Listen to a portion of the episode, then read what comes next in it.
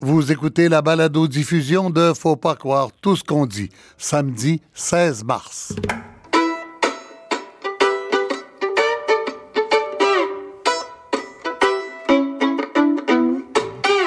Faut pas croire tout ce qu'on dit.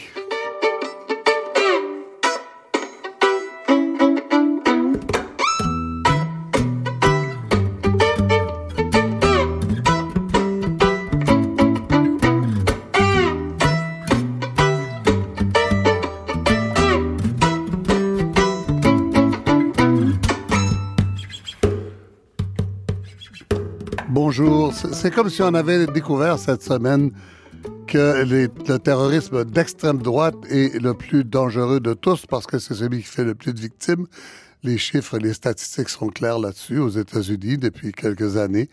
Euh, il paraît même, euh, les spécialistes me confirmeront tout à l'heure, mais il paraît même que si on remonte jusqu'à euh, l'an 2000, jusqu'au World Trade Center, il y a plus de victimes des attentats d'extrême droite que des attentats de djihadistes.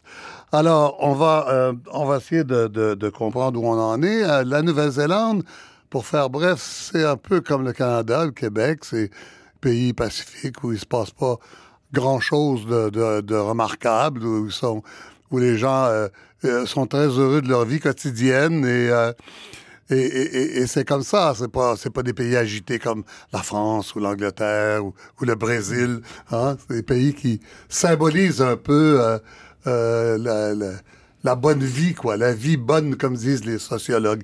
Alors, on va essayer de comprendre où on en est parce que beaucoup de gens se posent beaucoup de questions depuis cet attentat de Christchurch en Nouvelle-Zélande. On va commencer d'abord par aller voir là-bas euh, l'atmosphère avec une euh, jeune journaliste euh, pigiste qui française qui vit depuis quelques années en Nouvelle-Zélande. Charlène Bourlon, bonjour. Bonjour. Oui, vous m'entendez bien? Alors écoutez, dites-nous un peu, là, on est, enfin, on est dans la nuit pour vous, là. C'est vraiment à l'autre bout du monde pour nous, la Nouvelle-Zélande, 17 heures de, de décalage. D'ailleurs, on s'excuse de vous réveiller en pleine nuit. Euh, mais c'est oh quoi l'atmosphère? Quand vous vous êtes couché hier soir, c'était quoi l'atmosphère? Qu'est-ce qui restait dans l'esprit sur les télés de nouvelles continues, tout ça, euh, dans les gens qu'on rencontre dans la rue? quelle était la, la, réaction 48 heures après? Là? Bah, écoutez, le, euh, vous l'avez dit, la Nouvelle-Zélande, c'est un pays où il fait bon vivre. Et, c'est vrai que ce, type d'événement ne s'est jamais produit en Nouvelle-Zélande, donc le, les, Néo-Zélandais sont encore concernés de ce qui s'est produit, n'arrivent toujours pas à réaliser. Euh, ils sont toujours dans la stupéfaction, pardon. Euh, donc c'est vrai que c'est un vrai électrochoc, si je puis dire, euh, ici ce qu'on vit en Nouvelle-Zélande. Euh, les gens euh, me disaient durant la journée de, de samedi, donc 24 heures après les, les attentats euh, qui ils, pensaient être immunisés face à ce type de problème euh, international. Et en fait, euh, aujourd'hui, rien ne sera plus plus comme avant ici en Nouvelle-Zélande. Oui. En Nouvelle-Zélande, c'est deux, deux îles, en fait, au large de l'Australie, à peu près vis-à-vis Melbourne, si je comprends bien. Alors, c'est même au sud. C'est comme quoi, une espèce de, de paradis terrestre par rapport à l'Australie qui serait un peu plus agité, quoi, c'est ça? Oui, c'est exact. C'est un pays euh, magnifique euh, de par ses paysages et, et, aussi de, de, par euh, de par sa culture. Voilà, il fait très bon vivre. Les gens sont très civilisés, très friendly, comme on dit ici. Mhm. ils sont très ouverts. donc c'est vrai. Imaginez ça ici en Nouvelle-Zélande, c'était c'était c'était impensable, impensable. Impensable. Sauf que ben, je disais euh, ce matin, on a eu... Euh, bon, il y a Internet maintenant, alors on peut lire les journaux de Melbourne. Il y a un universitaire chez vous, euh, en tout cas à Melbourne, en Australie plutôt, qui disait, oui, oui, moi j'ai étudié le terrorisme de droite en, Angleterre. Et puis dans les années 80, je suis arrivé en Nouvelle-Zélande et on m'a dit, mais non, mais non, il n'y a, pas a pas ça ici, euh, cherche pas pour rien, tu trouves rien. Et au bout de quelques mois, il a découvert qu'il y avait plusieurs cellules est particulièrement basé à Christchurch. C'est des choses qu'on ne dit pas, mais il doit y avoir des spécialistes sur vos chaînes d'information qui commencent à le dire, ça, non?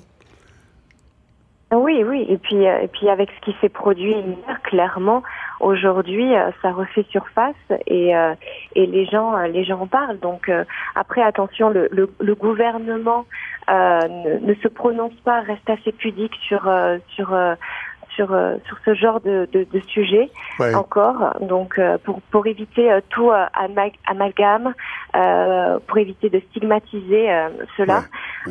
et c'est vrai que c'est vrai qu'aujourd'hui la, la, la, question se pose réellement. Vous, quand, quand, vous êtes arrivé en Nouvelle-Zélande, vous aviez vécu les attentats du Bataclan à Paris.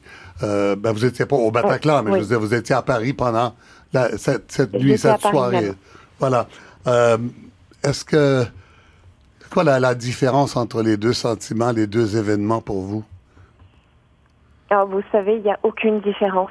C'est, vraiment le, le, le, même effroi, le, sentiment d'insécurité, euh, ce, sentiment de, euh, de mort, si je puis dire. Vous savez, c'est, euh, c'est, ça change totalement la, la, l'atmosphère moi, je, je, me retrouve. C'est un sentiment de déjà, de déjà vu, hein, malheureusement.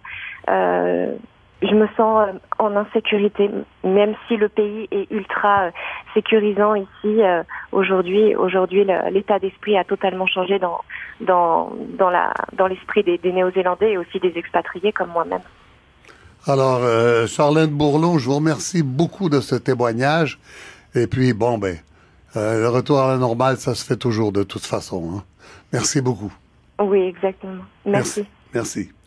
Alors, on va tout de suite aller voir une de nos spécialistes. D'abord, je, vous les présente, nos spécialistes qui seront avec nous pour euh, cette émission et qui euh, resteront pour la table ronde à la fin. Il y aura Aurélie Campana, professeur euh, sciences politiques de l'Université Laval, chaire de recherche sur les conflits et le terrorisme, qui est en studio avec nous de Québec. Aurélie Campana, bonjour. Est-ce que vous êtes là? oui, je suis là. Ah oui, bonjour. Euh, il y aura avec nous en studio à Montréal euh, Madame Marie-Ève Carignan euh, du département des lettres et communications de l'Université de Sherbrooke. Madame Carignan, bonjour. Bonjour.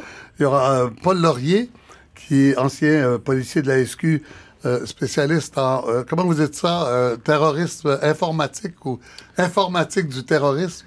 Non, mais en fait, je suis en informatique judiciaire, mais j'ai été pendant voilà. ans euh, au terrorisme, oui. contre le terrorisme à la Sûreté du Québec. Oui, vous avez été au contre à, la Sûreté du Québec et vous continuez à vous y intéresser.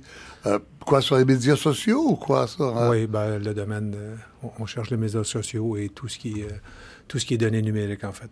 Tout ce qui est données numériques, voilà. Et puis, on aura avec nous, évidemment, à Sherbrooke, euh, David Morin, observateur sur la radicalisation et l'extrémisme violent. David, bonjour. Bonjour Michel. Alors, euh, deux mots avant de partir là. Vous êtes, est-ce qu'on peut dire que vous n'êtes pas surpris, David Morin? Ah oui, on peut dire qu'on n'est pas, on n'est pas très très surpris, effectivement. Euh, écoutez, je pense que la question du, terrorisme d'extrême droite euh, existait et existe depuis quand même longtemps aux États-Unis. Euh, elle a été un peu éclipsée dans les 20 dernières années avec euh, évidemment le terrorisme djihadiste. Mhm. et là, je, voulais juste apporter une petite précision. Le terrorisme djihadiste fait plus de morts sur la planète, mais c'est en Occident effectivement que le terrorisme d'extrême droite. Bien sûr, est bien sûr. Vous savez comment on est égoïste en Occident. On calcule différemment les chiffres de nos pays. Et bien sûr, si on ajoute la Syrie, l'Afghanistan, l'Irak, etc., euh, bon, on sait bien quelle est la réalité. C'est un des problèmes, d'ailleurs. On va en parler quand on va parler de la culpabilité des médias. Je pense qu'on va utiliser le mot culpabilité des médias, euh, Marie-Ève. Disons le rôle et la responsabilité des médias, moi, je dirais. En tout cas, la responsabilité, oui, sûrement. Alors, je vais commencer avec euh, Aurélie Campana. vous avez entendu cette jeune fille là-bas. On va entendre tout à l'heure, d'ailleurs, tiens, j'ai envie de vous la faire entendre tout de suite. La première ministre de la Nouvelle-Zélande, Aurélie Campana. On écoute ça, pour on revient à vous. We, New Zealand, we were not a target because we're a safe harbour for those who hate. We were not chosen for this act of violence because we condone racism, because we're an enclave for extremism. We were chosen for the very fact that we are none of these things, because we represent diversity, kindness, compassion. Oui, alors, euh, on l'a entendu quelquefois, euh, mais c'est très frappant. La première ministre de la Nouvelle-Zélande qui dit on n'a pas, on n'a pas été choisi comme cible parce qu'on est un refuge pour ceux qui propagent la haine. C'est le contraire. On a été choisi parce qu'on est le contraire de ça. Et nous, on est pacifique, etc. Qu'est-ce que vous pensez en tant que spécialiste, Aurélie Campana, d'une déclaration comme celle-là de la part du chef politique de pays? Ben, la première chose que l'on peut remarquer, c'est qu'elle essaye, à travers cette déclaration, de, rassurer et de rappeler que le vivre ensemble doit prévaloir même dans le moment qui suit euh, l'attentat et qui pourrait euh, concourir à créer des tensions entre les communautés. Mais euh, elle, elle souligne aussi un fait qui me semble assez important, à savoir que le suspect principal de, l'attentat de Christchurch a choisi la Nouvelle-Zélande, en tout cas c'est ce qu'il nous dit dans son manifeste, parce qu'effectivement c'est un pays reculé, dit-il, et un pays dans lequel le vivre ensemble semble très très bien fonctionner. La, la, la, le, la bonne entente entre les communautés euh, est importante. Euh, alors, il voulait démontrer finalement que cette bonne entente, qui va à l'encontre hein, des thèses qu'il défend et que d'autres défendent, ben, doit, doit être mise en cause et euh, mise en cause par la violence. Qu'est-ce que vous venez de dire qui va à l'encontre des thèses qu'il défend ben, ce que la plupart des, des extrémistes de droite euh, qui appartiennent ou pas à des organisations euh, organisées, euh, structurées aujourd'hui, essayent de montrer, c'est qu'il y a une incompatibilité à mettre ensemble, à vivre ensemble avec des communautés qui ne sont pas de souche, qui ne sont pas blanches, et en particulier, ils ciblent les musulmans, bien entendu, mais pas uniquement. Mais il y a quand même, là, depuis à peu près une dizaine d'années, mmh. la croissance, la montée palpable partout en Occident et, ailleurs, en Russie entre autres, d'un discours anti-musulman de plus en plus assumé et de moins en moins euh, complexé. Anti-musulman presque par hasard, parce que c'est les musulmans actuellement qui sont les réfugiés euh, un peu partout dans le monde, parce que comme vous dites, en fait, c'est euh, sentir sa suprématie menacée, qu'on vive en Norvège, en Australie, à Québec ou, ou à Paris, c'est ça, c'est la, la menace qui pèse. En fait, c'est le retour au Ku Klux Klan, non? En fait, vous dites par hasard, par hasard, non, parce que euh, on met beaucoup l'accent sur l'immigration euh, de personnes qui sont issues de, de, pays à majorité musulmane. Ce que je veux dire, c'est que c'est très actuel, c'est très actuel. Oui, c'est très actuel. Je veux dire, les médias ont particulièrement beaucoup mis l'emphase sur l'arrivée d'immigrants, euh, de, réfugiés, pardon, syriens, un petit peu partout aux quatre coins du monde, dans la suite de la guerre en Syrie. Mais la principale immigration, elle n'est pas forcément musulmane. Je veux dire, à Christchurch, euh, d'après les chiffres que j'ai vus, les musulmans représentent entre 1 et 2% de la population. pourtant, pourtant, ces théories euh, qui sont complotistes hein, d'extrême droite euh, posent le fait que on est en train de vivre une invasion, une immigration massive de la part. Alors certains dire, certains vont dire de pays du tiers monde, d'autres vont dire de, de musulmans directement, dont l'objectif à terme serait, d'après ces thèses, d'annihiler complètement la majorité blanche silencieuse et de commettre ce qu'ils appellent un génocide contre les Blancs. Ça, c'est la thèse du grand remplacement, euh, le terme de grand remplacement ayant, d'ailleurs euh, servi de titre au manifeste du principal de suspect.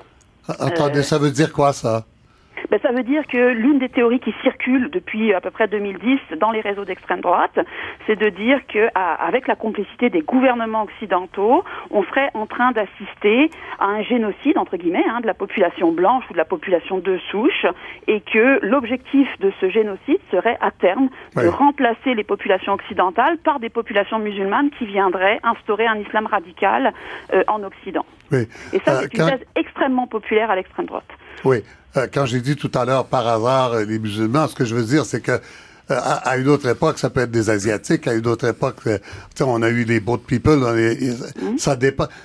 Les ça dépend du contexte. Ça dépend, ça dépend de l'époque historique où on se trouve. Actuellement, c'est les musulmans. C'est tout ce que je voulais dire. Je voulais surtout pas minimiser le fait de, de, de l'anti-islamisme dans certains milieux. Ce que je veux dire... Si me permettre de rajouter quelque chose, l'anti-islamisme est très présent, mais il ne vient pas effacer l'antisémitisme, il ne vient pas effacer les sentiments euh, anti-afro-américains dans certaines sociétés, anti-asiatiques dans d'autres sociétés. Ce sont des, euh, des perceptions, des, des menaces contre des minorités qui s'additionnent.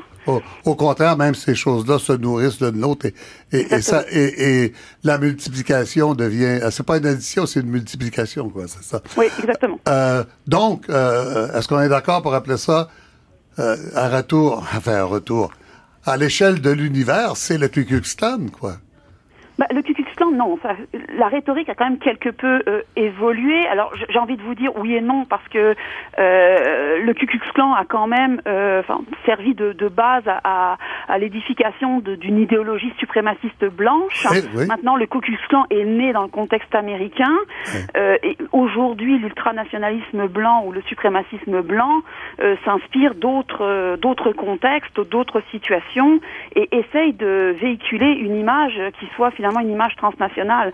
Ces théories du grand remplacement que j'ai mentionné tout à l'heure, elles sont nées principalement aux États-Unis, mais elles ont très très rapidement essaimé partout en Occident et elles ont été déclinées en fonction des contextes par des groupes ou par des individus ben, qui se revendiquent de cette mouvance. Oui, puis il suffit de regarder euh, euh, un globe terrestre, puis de Norvège, Québec, Nouvelle-Zélande, là on voit, on voit bien qu'il n'y a, plus de limites.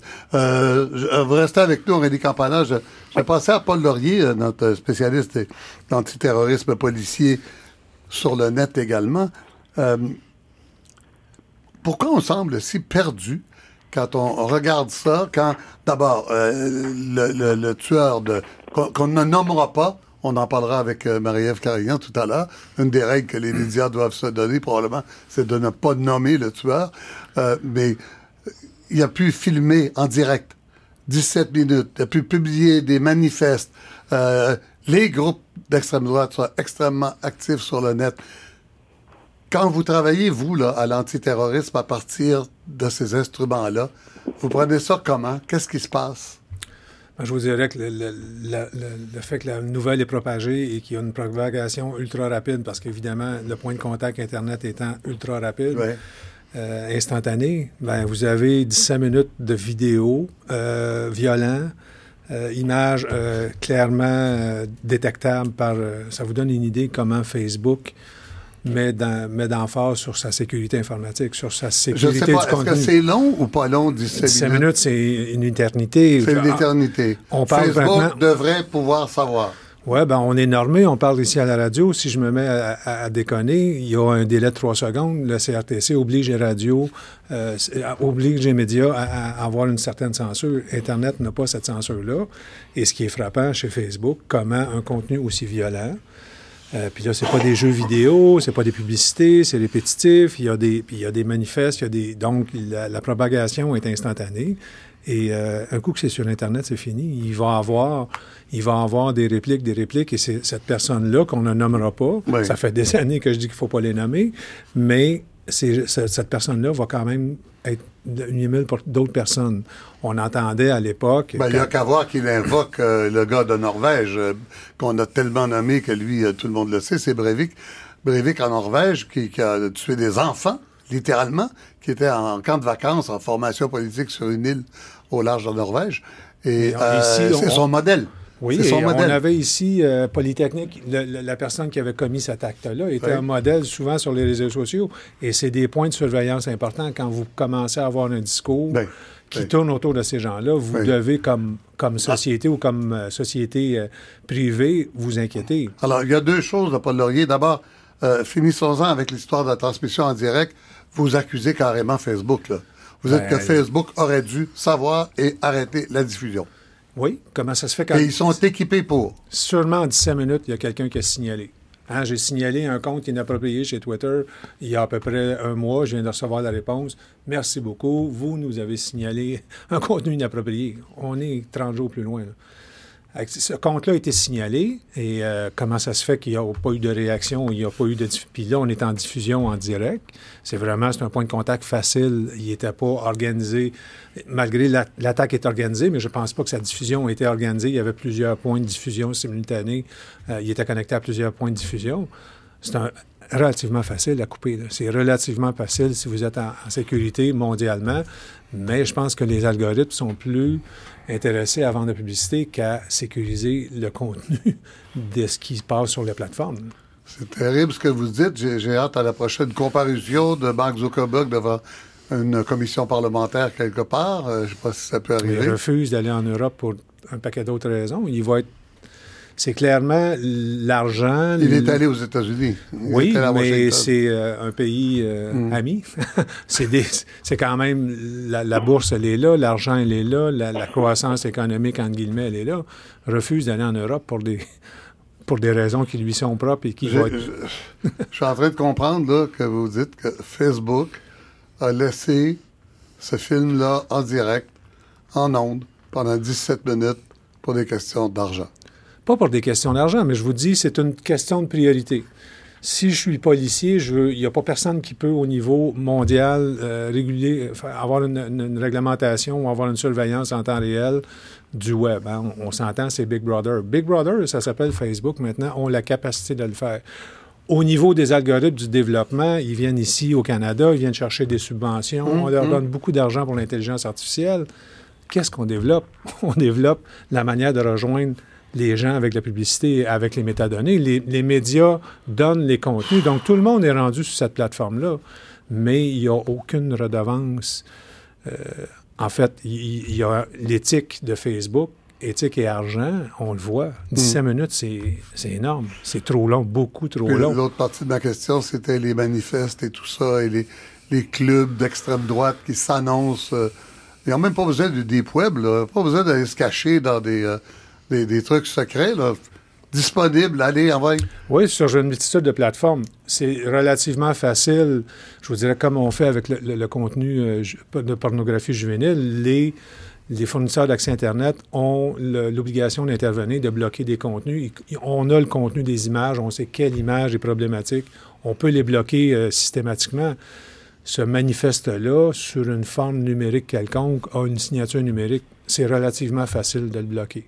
Il va changer de forme, mais on est capable, par des algorithmes tout simple, et avec intelligence, euh, intelligence artificielle Ouais. et pouvoir de calcul maintenant, Bon, que- quelle, quelle discussion faudrait avoir à quel niveau pour savoir quel contenu il faut laisser ou enlever de sur Internet? Euh, ben, on est rendu à vous, Marie-Ève Carignan. C'est dans vos préoccupations.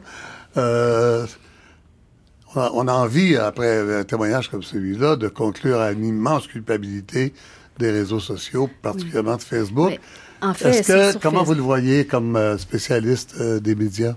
Sur Facebook, le- je suis d'accord avec ce que M. Laurier disait. Il aurait dû avoir une meilleure modération. Il y a 17 minutes, c'est vraiment trop long avant d'agir. Normalement, il y a des algorithmes de modération qui permettent à Facebook, avec les- le texte ou les images, de voir est-ce que c'est des images qui sont inappropriées, donc des contenus violents, des contenus explicites à caractère sexuel. Et là, à ce moment-là, il bloque. En plus de, comme vous le disiez, si quelqu'un porte plainte et dit ça, c'est du contenu qui est offensant, ben, on le retire. Ouais. Euh, là, il y a eu une inaction qui va vraiment, d'après moi, poser problème longtemps à Facebook. C'est le début peut-être d'autres euh, questionnements autour de Facebook, ce qu'on a eu sur les fake news, mais autrement. Et le problème, c'est qu'une fois que c'est sur Internet, comme vous le disiez, on peut pas le retirer. Euh, là, présentement, la- des comptes qui sont reliés au tireur sur euh, Facebook, sur Instagram ont tout été bloqués. Mais là, ce qu'on voit, c'est que même si la vidéo est plus diffusée sur Facebook, elle est diffusée sur YouTube avec seulement un avertissement de contenu violent. Et aussitôt qu'on bloque un compte sur YouTube, il y a un autre compte qui apparaît et qui retransmet la vidéo. Donc, c'est euh, en continu le manifeste, les vidéos, Qui apparaît de, façon automatique ou parce Ben, que quelqu'un, un utilisateur Ah, quelqu'un quelconque, peut crée, et voilà. qui? Voilà. Malgré la menace, hein, le gouvernement a dit qu'on était passible de 10 ans de prison euh, L'autre si partie relayait. de la discussion, l'autre partie de la discussion, pour ce qui est des, euh, euh, des sites, euh, enfin des publications antérieures de ce bonhomme-là qu'on ne nommera pas encore une fois, il faut faire des exemples de temps en temps, puis on montrera pas la photo à la radio non plus. Euh, les sites d'extrême droite qui encouragent les gens, ou les sites djihadistes qui encouragent les gens à tuer du monde. Hein, c'est un peu le, euh, le, discours qu'on avait entendu du côté euh, djihadiste il y a- quelques années. Là. Chacun euh, ben, dans son milieu, etc. là. Il, y a des, il y a des gens qui sont coupables, il faut les éliminer. Les sites qui disent ça, est-ce qu'on en est dans la discussion sur comment les éliminer, comment décider d'éliminer qui, c'est quoi la réglementation qu'il faut faire, où on en est? C'est difficile parce que quand un compte, euh, à un moment, par exemple, l'État islamique ou rattaché à l'État islamique disparaissait, un autre était créé. C'est l'idée même de ce qu'on voit sur YouTube. Aussitôt qu'on essaie d'enrayer quelque chose, il y a d'autres qui apparaissent. Alors, il y a beaucoup d'éducation à faire. Et il y a tout le questionnement, vous parlez tout à l'heure du rôle des médias. Qu'est-ce que les médias en font aussi de ces contenus-là?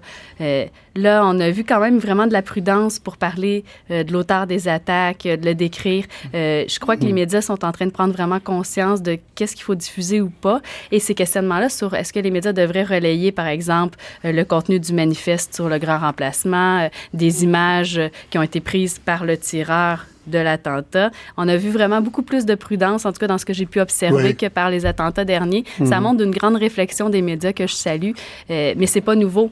Quand on parle, à- si on pense à Virginia Tech il y a quelques années, aux attentats à Virginia Tech, ben, le tireur avait préparé un kit qu'il avait envoyé aux médias avant d'aller commettre les attentats pour que les médias diffusent son image, des photos avec des armes, des photos des gestes qu'il allait commettre, toujours dans l'idée d'aller essayer de se faire connaître pour attirer d'autres personnes à commettre le même genre d'acte. Et ça, C'est- ça pose C'est pas la première fois, donc, qu'on a un attentat par quelqu'un qui a l'air d'être passé par une grande maison de relations publiques avant pour se faire donner des conseils ou même organiser sa sortie. C'est pas la première Non, fois. c'est la même, la même tactique qu'il y avait euh, avant la montée des médias sociaux ou d'Internet où on appelait vraiment que le média préparait un kit, euh, le tueur préparait un kit média qui envoyait, qui était Ben, vraiment dans le but de se faire connaître. C'est ce qu'il a fait, en fait. Là, aujourd'hui, le kit média est sur les médias sociaux et on Mm. l'a vu quand il y a eu les attentats à Saint-Jean-sur-Richelieu ou à Ottawa, mais c'est la même chose. Les médias ont massivement relayé les contenus qui étaient diffusés par les auteurs En même des temps, j'ai peur de comprendre dans ce que vous nous dites, Marie-Ève Carignan, qu'il n'y a pas grand-chose à faire parce qu'une fois que c'est rendu sur les médias sociaux, euh, je le prends, puis si on le coupe, ben moi, je le diffuse autrement par un autre canal. C'est très difficile à contrôler. Alors, est-ce qu'il y a des gens qui travaillent sur une solution à ça? Ou alors, ça va faire partie désormais du débat démocratique. Il faudra vivre avec ça et le combattre autrement. Ça revient au rôle d'éducation du public aux médias. Donc, il faut éduquer les, les- le public à comprendre l'importance des médias traditionnels, que l'information qui vient des médias traditionnels a été vérifiée, est exacte. Donc, elle a des nuances qu'on n'a pas sur les médias sociaux.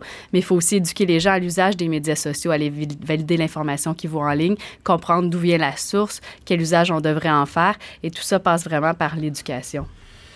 Je reviens à David Morin à Sherbrooke. David, euh, on, on se prépare un drôle de monde. Hein? Euh, je sais pas, j'ai envie de vous demander de, de poursuivre cette discussion-là. Qu'est-ce Ouais. qu'on fait avec ça? Qu'est-ce qu'on fait avec cette réalité-là? Ben, c'est clair que les, les- les réseaux sociaux ont compliqué la donne beaucoup. Elles ont peut-être changé les espaces euh, où la, la, radicalisa- la radicalisation pardon, se, se faisait. Euh, c'est clair maintenant en virtuel. En même temps, euh, je pense qu'il faut faire attention à pas euh, charger de manière unidirectionnelle les réseaux sociaux parce que il faut quand même rappeler que l'histoire de l'humanité, l'histoire des génocides, l'histoire de la violence politique avait lieu bien avant que les réseaux sociaux n'existent. Ah oui? Bah évidemment, écoutez, c'est et donc et donc effectivement il n'y a pas de d'interrupteur qui permet d'éteindre les, les, les réseaux sociaux malheureusement. Donc je pense que il faut travailler à plusieurs niveaux. Alors oui, il faut essayer de couper l'oxygène Mhm. euh, des, des, des, des, des radicaux violents et ça couper l'oxygène, c'est effectivement passer par les réseaux sociaux. Il y a vraiment une responsabilité de ces groupes-là qui ont dormi euh, au gaz pendant des années et là ils font trop peu trop tard. Mais je crois et Mais ce vous que- parlez de qui, là? ben, je parle effectivement Facebook, Twitter et compagnie. Euh, finalement, ils se sont réveillés tardivement sous la pression des pouvoirs publics qui, à un moment donné, ont dit écoutez, euh, Ah, ça, je- ça je suffit. il, faut, il faut marquer la chose très précisément ici. là. On n'est pas en train de dire que on peut rien faire avec tout ça. Ce qu'on dit, c'est qu'une fois qu'un message est lancé, il va rester et quelqu'un peut le reprendre. Cependant, il faut pas conclure de ça qu'il n'y a pas de responsable qui pourrait stopper des, des, messages comme celui euh, du tueur qui se filme en direct ou de certains manifestes qui sont à leur face même des- de, de la propagande haineuse. C'est ça que vous dites? Oui, effectivement, je pense qu'il faut, il faut travailler, comme je le dis, à plusieurs niveaux, mais en même temps, euh, la difficulté, c'est qu'être d'extrême droite euh, n'est pas illégal en Occident. Euh, donc, euh, on ne peut pas Non, mais vouloir, vouloir l'élimination des autres, c'est illégal. Exact, Oui. tout à fait. Donc le fait de tenir un discours violent, ça devient effectivement illégal. Mais donc, si on ferme les réseaux sociaux, de toute façon, on va repousser ces gens-là euh, dans ce qu'on appelle le dark web, dans des endroits qui sont encore plus difficiles euh, d'accès, à contrôler, etc. Donc je crois que je reviens à ce que disait Marie-Ève Carignan, c'est important de travailler aussi, non pas seulement sur euh, l'émetteur, mais aussi sur le récepteur. Donc sur les gens qui euh, absorbent ce discours, qui l'alimentent. Euh, et c'est là où il y a effectivement, à mon avis, une, une responsabilité partagée. Et je crois aujourd'hui qu'on ne peut plus en Occident faire l'économie d'examiner sérieusement cet essor du terrorisme d'extrême droite chez nous, ce retour du terrorisme Mhm. d'extrême droite. Et vous savez, de la même manière qu'on dit qu'il y a un lien entre euh, l'islamisme violent et l'islamisme politique. Alors sans faire d'amalgame, il y a effectivement des liens. Il faut quand même à un moment donné que les gens qui tiennent des, discours d'extrême droite assument que ces discours-là viennent alimenter des groupuscules qui sont plus violents. On aurait dû, on aurait dû prévoir l'extrait du président Trump qui dit hier euh, non, non, c'est un petit groupe, euh, non, non, euh, c'est pas plus grave que ça, l'extrémisme de droite. Ouais, mais écoutez, on en discutait avec ma collègue Aurélie Campana, qui elle travaille depuis bien longtemps là-dessus. et effectivement, au départ, on parlait surtout de cas isolés, de faits divers, et c'était toujours comme ça qu'on couvrait les attentats d'extrême droite, en disant ben non, mais ça c'est exceptionnel. Encore hier en Nouvelle-Zélande, on nous a dit bah c'est un cas isolé, bah, sauf qu'on apprend qu'il y a quand même des groupuscules d'extrême droite. À un moment donné, une succession de faits divers, et c'est ça le travail des chercheurs, commence à faire un mouvement, commence à faire une tendance. Mmh. Et euh, je vous le disais, moi je me rappelle qu'il y a trois ans, précisément en ondes, je citais les statistiques de la Sûreté du Québec qui disaient que, je pense que c'était en 2015, euh, après euh, un certain nombre de dossiers, 40% des nouveaux dossiers ouverts par le renseignement de la Sûreté du Québec concernaient l'extrême droite. C'était pas hier ça. C'était il y a déjà trois ans et à l'époque, évidemment, ça faisait sourire. Je pense qu'aujourd'hui, après Québec... Comment ça, ça faisait sourire? Bah, les, gens, les gens disaient effectivement, non, la menace principale est le djihadisme, et effectivement, le djihadisme reste une menace majeure, mais il faut arrêter de comparer. Il faut arrêter de dire le djihadisme, qu'est-ce qui est plus mm. grave ou moins grave? Non. Dans l'ombre du djihadisme, dans les deux dernières décennies, a grandi le terrorisme d'extrême droite. Et, et, je pense que plusieurs chercheurs, dont Aurélie, ont travaillé longtemps là-dessus, l'ont dit. Euh, et à une époque, on ne voulait pas trop les écouter. Et aujourd'hui, force est d'admettre qu'il va falloir se regarder et puis voir que c'est bien l'Occident qui a enfanté et qui continue de construire cette menace qui est le terrorisme d'extrême droite. Oui, vous avez pensé à la responsabilité politique. Euh, oui, Aurélie Campana, oui. Oui, si je pouvais juste rajouter quelque chose à ce que vient de dire David, il y a, il y a eu aussi une prise de, de, de, conscience de la part des services de renseignement et de sécurité. Il y a un responsable de la, du renseignement français intérieur qui en 2016, donc on est après les attentats du Bataclan, on est en pleine crise et quelques semaines après les attentats à Bruxelles a dit la principale menace reste la menace djihadiste, mais arrive juste derrière la menace d'extrême droite qu'on a sous-estimée parce qu'on a mis toutes les ressources du renseignement et de la prévention ou du déjouement de, complots terroristes sur les djihadistes. On en a oublié l'extrême droite, c'est une erreur de notre part, on va le payer.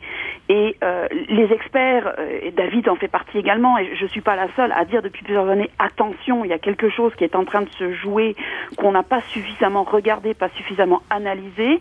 Les experts le disent maintenant depuis plusieurs années aux États-Unis en particulier. Euh, regardons un petit peu plus ce qui se fait, analysons beaucoup plus le rôle des médias sociaux dans la transnationalisation de cette mouvance, parce qu'il y a une convergence qui n'est pas simplement idéologique, qui est en train de s'opérer dans cette mouvance. Qui, qui, ça veut dire quoi qui n'est pas simplement Qui est politique carrément, vous voulez dire? Oui, bien sûr.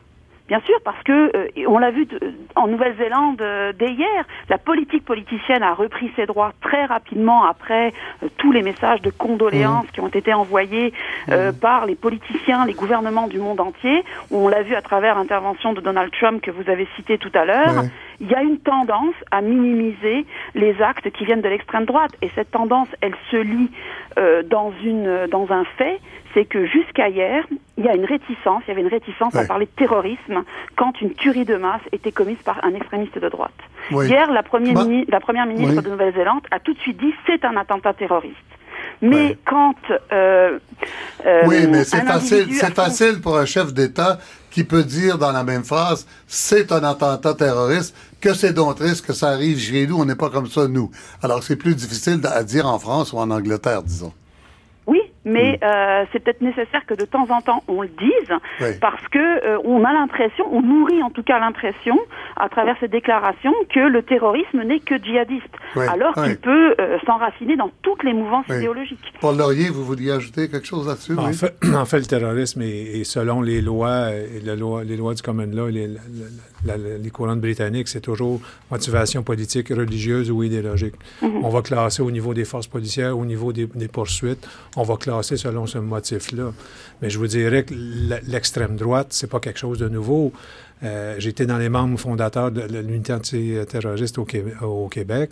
Euh, après l'après 2001, qu'est-ce qu'on a vu? Oui, on a vu la mouvance d'Al-Qaïda, tout ça. Les forces se sont groupées contre Al-Qaïda. Il y a eu une accalmie. Qu'est-ce qui était réapparu dans, les, entre le, dans le milieu des années 2000? C'était les, les, groupes de droite. On les a eus, participé à des arrestations dans Québécois de souche. On a ces gens-là ici, il y en a partout. Il y en a aux États-Unis, il y en a en Europe, il y en a toujours eu, il va toujours en avoir eu. Mmh, mmh. Maintenant, ce qui est... Euh, Ce qui est particulier, je vous dirais, c'est la, la, puissance des médias avec un grand M, dans le sens qui est numérique, qui est social ou traditionnel le pouvoir de pouvoir d'émettre une nouvelle et de la répliquer instantanément, ben ça, ça a un pouvoir d'attraction. C'est prouvé scientifiquement. En dedans de 13 jours, je vous dis, on risque maintenant d'avoir un effet de réplique. Et on risque d'avoir un copycat qui va se passer partout dans le monde parce que les, les gens qui sont prêts, ces tueurs de masse-là, vont, vont, peuvent passer à la... On va revenir là-dessus, M. Laurier, parce que je voudrais qu'on finisse avec les médias, puis le temps file. Je voudrais aussi qu'on parle de la responsabilité politique. Pardon. Pourquoi Aurélie Campana, euh, M. Laurier, euh, David Morin, euh, Mme Carignan, pourquoi les gouvernements semblent si lents et à, équiper leurs services de renseignement, et peut-être les services de renseignement sont lents eux aussi, je ne sais pas, je ne suis pas un spécialiste de ça, pour réagir, pour, vraiment s'équiper contre ça et pour avoir un discours. Pourquoi le, la réaction politique et institutionnelle prend autant de temps. On commence à... Euh, Aurélie Campana, voulez-vous commencer là-dessus? Je bah, je suis pas vraiment spécialiste de, de, ces, enfin de, de, des services de renseignement, mais ce qu'il me semble en tout cas, euh, c'est que les gouvernements ont mis un petit peu tous leurs œufs dans leur même panier, à savoir que quand la menace djihadiste a été identifiée comme une menace existentielle à la survie de nos États occidentaux, euh, la plupart des ressources, peut-être pas la totalité, mais la plupart des ressources en renseignement extérieur et intérieur euh, a été consacrée à la lutte contre le djihadisme. Et c'était légitime parce qu'il fallait, il fallait rassurer les populations. Mais euh, et, et c'est pas moi qui le dis ce sont principalement des, chefs de renseignement de services de renseignement européens qui le disent. On n'a peut-être pas consacré suffisamment de temps d'énergie et de ressources à surveiller euh, l'apparition de certains groupes ou l'apparition sur les médias sociaux de certains individus qui jouent un rôle d'influenceurs très important dans cette mouvance d'extrême droite. Et de facto, on est un petit peu aujourd'hui peut-être pas dépassé par la situation, mais on a du mal à suivre l'évolution très rapide de cette mouvance parce que on n'y a pas mis les ressources nécessaires euh, au début des années 2000 quand on a senti frémir, euh, réapparaître, euh, ressurgir dans, dans, certains contextes ces groupes et ces individus. D'accord. Paul Laurier, ce serait compliqué de remettre l'énergie qu'il faut là-dessus? En fait, c'est pas, c'est pas euh, les euh, groupes de renseignement, les agences de renseignement ont des pouvoirs limités. Hein. C'est, vous avez les gens. il y a un choix politique avant, c'est ça. Oui, mais on doit forcer les géants comme Google, Facebook et Twitter de ce monde. On doit les forcer à devenir des citoyens corporatifs euh, raisonnables et qui doivent avoir une responsabilité sociale. C'est moi, je peux être un service de renseignement, mais si c'est dans le deep web ou c'est dans des conférences, euh, des, des, des, places cachées, encryptées, je peux pas agir. Par contre, si Facebook permet des, des, euh, des conversations encryptées, les voient les messages, les voient les algorithmes, voient le contenu. Donc, c'est à l'intérieur, c'est ces compagnies-là qui ont à l'interne l'accès au contenu vraiment problématique. Et un coup que ce contenu-là est préparé, diffusé, mhm. puis il y a une bombe comme hier, il va se passer. Hein, il y a ça part de tous les sens, tous les côtés. C'était diffusé sur Facebook, mais sur YouTube en même temps. Donc, on a une responsabilité. Vous pouvez vous faire 10 faux comptes demain matin chez Google. Personne... je comprends. Je comprends, mais... Euh, politiquement, il faut que ça soit interdit. Il faut, faut qu'un jour, quelqu'un dise c'est assez. C'est assez. la décision politique à prendre c'est d'exiger des comptes de Google. Euh, ouais. Euh, Marie-Ève Carignan là-dessus. Oui, certainement. Tout à l'heure, David Morin disait c'est pas nouveau que les les auteurs d'attentats veulent avoir euh, un écho public pour essayer d'inciter des copycats. C'était déjà le cas. C'est pour ça qu'on réfléchissait déjà au rôle des médias traditionnels. Mmh, mmh. Le rôle des médias traditionnels existait déjà. Là, les médias sociaux viennent amplifier un certain problème. Il faudra peut-être voir comment on peut encadrer, comment on peut légiférer. Mais pour le moment, sur la, la responsabilité des gouvernements eux-mêmes, vous avez dit, bon, euh, oui, David Morin. oui. Je pense qu'il y a un autre aspect qu'on n'évoque pas assez, outre les questions opérationnelles qu'évoquait euh, tout à l'heure euh, Aurélie Campana, effectivement, le fait que la menace djihadiste était bien présente, il y a un aspect psychologique, il faut quand même bien le dire, c'est qu'on est beaucoup moins prêt à reconnaître que des gens chez nous sont capables de commettre des attentats et de faire du terrorisme. En d'autres termes, le djihadisme était quand même une menace, ou reste une menace effective, mais pratique à reconstruire, à construire en sens que c'est encore un ennemi extérieur qui est construit de l'extérieur, etc. Et je pense que, comme le disait tout à l'heure Monsieur Laurier, l'extrême droite, elle est de chez nous c'est un produit du terroir. Et quand c'est un produit du terroir, on dit les gens, bah, effectivement, sont d'extrême droite, mais ils seront pas violents. Finalement, je les connais. Regardons les agences de sécurité. À l'heure actuelle, au Canada, il n'y a pas d'islamistes dans les agences de sécurité au Canada. Par contre, il est avéré qu'il y a effectivement des individus d'extrême droite dans les agences. Alors, ils ne sont pas en train de noyauter nos agences. Dans les petites agences qui font du gardiennage, je voulais dire. Voilà. Ben, Écoutez, non, le ministère de la Défense, il n'y a pas si longtemps, a dit effectivement qu'il y avait euh, des, militaires canadiens qui appartenaient à des groupes d'extrême ah droite et qu'il était en train de regarder comment ils pouvaient régler cette question-là. Donc, la proximité oh, avec l'idéologie d'extrême droite fait en sorte que pendant longtemps, on l'a moins vue comme une menace que ce qu'elle était réellement. Mais il y a un sondage récent, enfin qu'il y a quelques années, qui, a interrogé les, chefs de police américains. Et les chefs de police américains, il y a quelques années, donc malgré le fait que euh, le djihadisme était bien présent, répondaient que la principale menace à la sécurité nationale aux États-Unis était l'extrême droite. Parce que eux, historiquement, ils sont confrontés à cette menace-là qui veut renverser le gouvernement. Donc, ils connaissent bien cette menace-là. Euh, et en revanche, la population, elle, bah, c'est ça. On dit, bah non, c'est le terrorisme à l'envers, etc. Les médias sont plus tentés de couvrir effectivement, euh, ou l'ont été longtemps, le djihadisme de droit. Et la responsabilité de nos politiques, c'est de n'avoir jamais reconnu ça pendant des années comme un vrai problème. Oui, Marie-Ève Carignan, oui. Un rôle, une responsabilité des médias ou de cette compréhension-là euh, vient aussi du vocabulaire qu'on a utilisé. Tout à l'heure, on parlait, on a utilisé souvent terrorisme pour parler des attentats djihadistes, mais associer le mot terrorisme avec extrémiste de droite, c'est nouveau. Et ça, ça fait qu'on a l'impression de minimiser le problème ou elle l'associe beaucoup moins avec des gestes qui sont criminels ou qui sont violents. Alors, les gens vont plus librement, même des autorités militaires, s'associer à des mouvements d'extrême droite parce qu'ils voient pas le, le côté violent ou le côté criminel qu'on va associer à d'autres mouvements religieux. Si, je puis me permettre oui, de là-dessus, c'est qu'on assiste euh, partout dans le monde et particulièrement en Occident à une montée de l'extrême droite parlementaire, donc qui joue ah. le jeu politique selon plus ou moins les règles du jeu politique, ce qui fait que euh, l'idéologie d'extrême droite elle est complètement décomplexée et elle est de plus en plus acceptée puisque certains partis politiques se revendiquent de l'extrême droite et font aujourd'hui partie euh, intégrante de nos démocraties. Donc cette proximité euh, idéologique politique, bah, elle crée un espèce de flou artistique dont, certains profitent très très largement euh, pour minimiser la menace. Là, vous parlez de l'Europe, Aurélie Campana. Oui, principalement, oui, mais pas uniquement. Je, moi, je connais très bien la Russie et on a aujourd'hui des, des personnalités politiques qui, sont au pouvoir et qui se revendiquent très clairement de, l'extrême droite. Il y a une proximité, en tout cas, flagrante entre certains euh, membres de Russie Unie et euh, des, groupuscules d'extrême droite.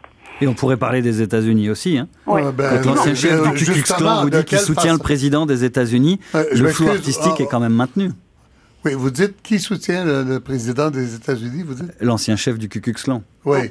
Oui, bien sûr. Quand il l'annonce publiquement, alors après, effectivement, il ne faut pas rendre M. Trump coupable par association parce que quelqu'un dit qu'il le soutient. Évidemment.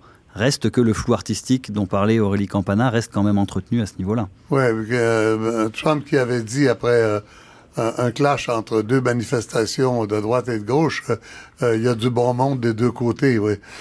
mais quand même, on va pas comparer les États-Unis de Donald Trump à la Russie de, de Poutine. Non, bien sûr que non, bien sûr que non. Mais c'est un mouvement de fond auquel on assiste euh, aux quatre coins de l'Occident et euh, il faudrait s'interroger là-dessus, comme, l'a dit David Morin tout à l'heure, euh, sans faire d'amalgame et de rapprochement trop facile. Quand on parle du djihadisme, on hésite à s'interroger sur le lien qui peut exister entre l'islam politique et le djihadisme. Ben, il y a une question à se poser aussi entre sur le lien qui peut exister, qui ne sont pas forcément des liens organiques, hein, mais ou à tout le moins idéologiques, entre une extrême droite groupusculaire décomplexée qui appelle de plus en plus à l'utilisation de la violence et certains partis ou certaines personnalités qui se revendiquent comme étant d'extrême droite. Et j'irai plus loin, je dirais que ce sont des alliés objectifs dans une certaine mesure, dans le sens où les groupuscules d'extrême droite violents permettent à l'extrême droite légitimiste de dire regardez, nous on défend simplement nos idées, mais on les défend via les urnes et non pas via la violence. Ouais, c'est ça. Ils ont besoin les uns des autres. Une de légitimité à rebours. Euh, je voudrais qu'on parle des médias en terminant. Euh, euh, l'information se répand par Facebook et tout ce qu'on veut, mais quand même, il y a quand même encore une présence dominante des, des, des, grands médias qui, même sur Facebook ou sur tous les médias sociaux, les, les, nouvelles importantes sont la plupart du temps filtrées ou reconfirmées par un grand média ou l'autre. Quelle est Qu'est-ce qu'on attribue comme part de responsabilité aux grands médias? Qu'est-ce qu'ils doivent corriger en premier? Euh, Marie-Ève Carignan, David Morin, euh, Aurélie Campagna. Les grands médias doivent surtout réfléchir à qu'est-ce qui est d'intérêt public. Alors, qu'est-ce qui vaut la peine d'être relayé? Pour l'opinion publique et qu'est-ce qu'on doit garder vraiment plus du domaine? Ben, on, parlait tout à l'heure.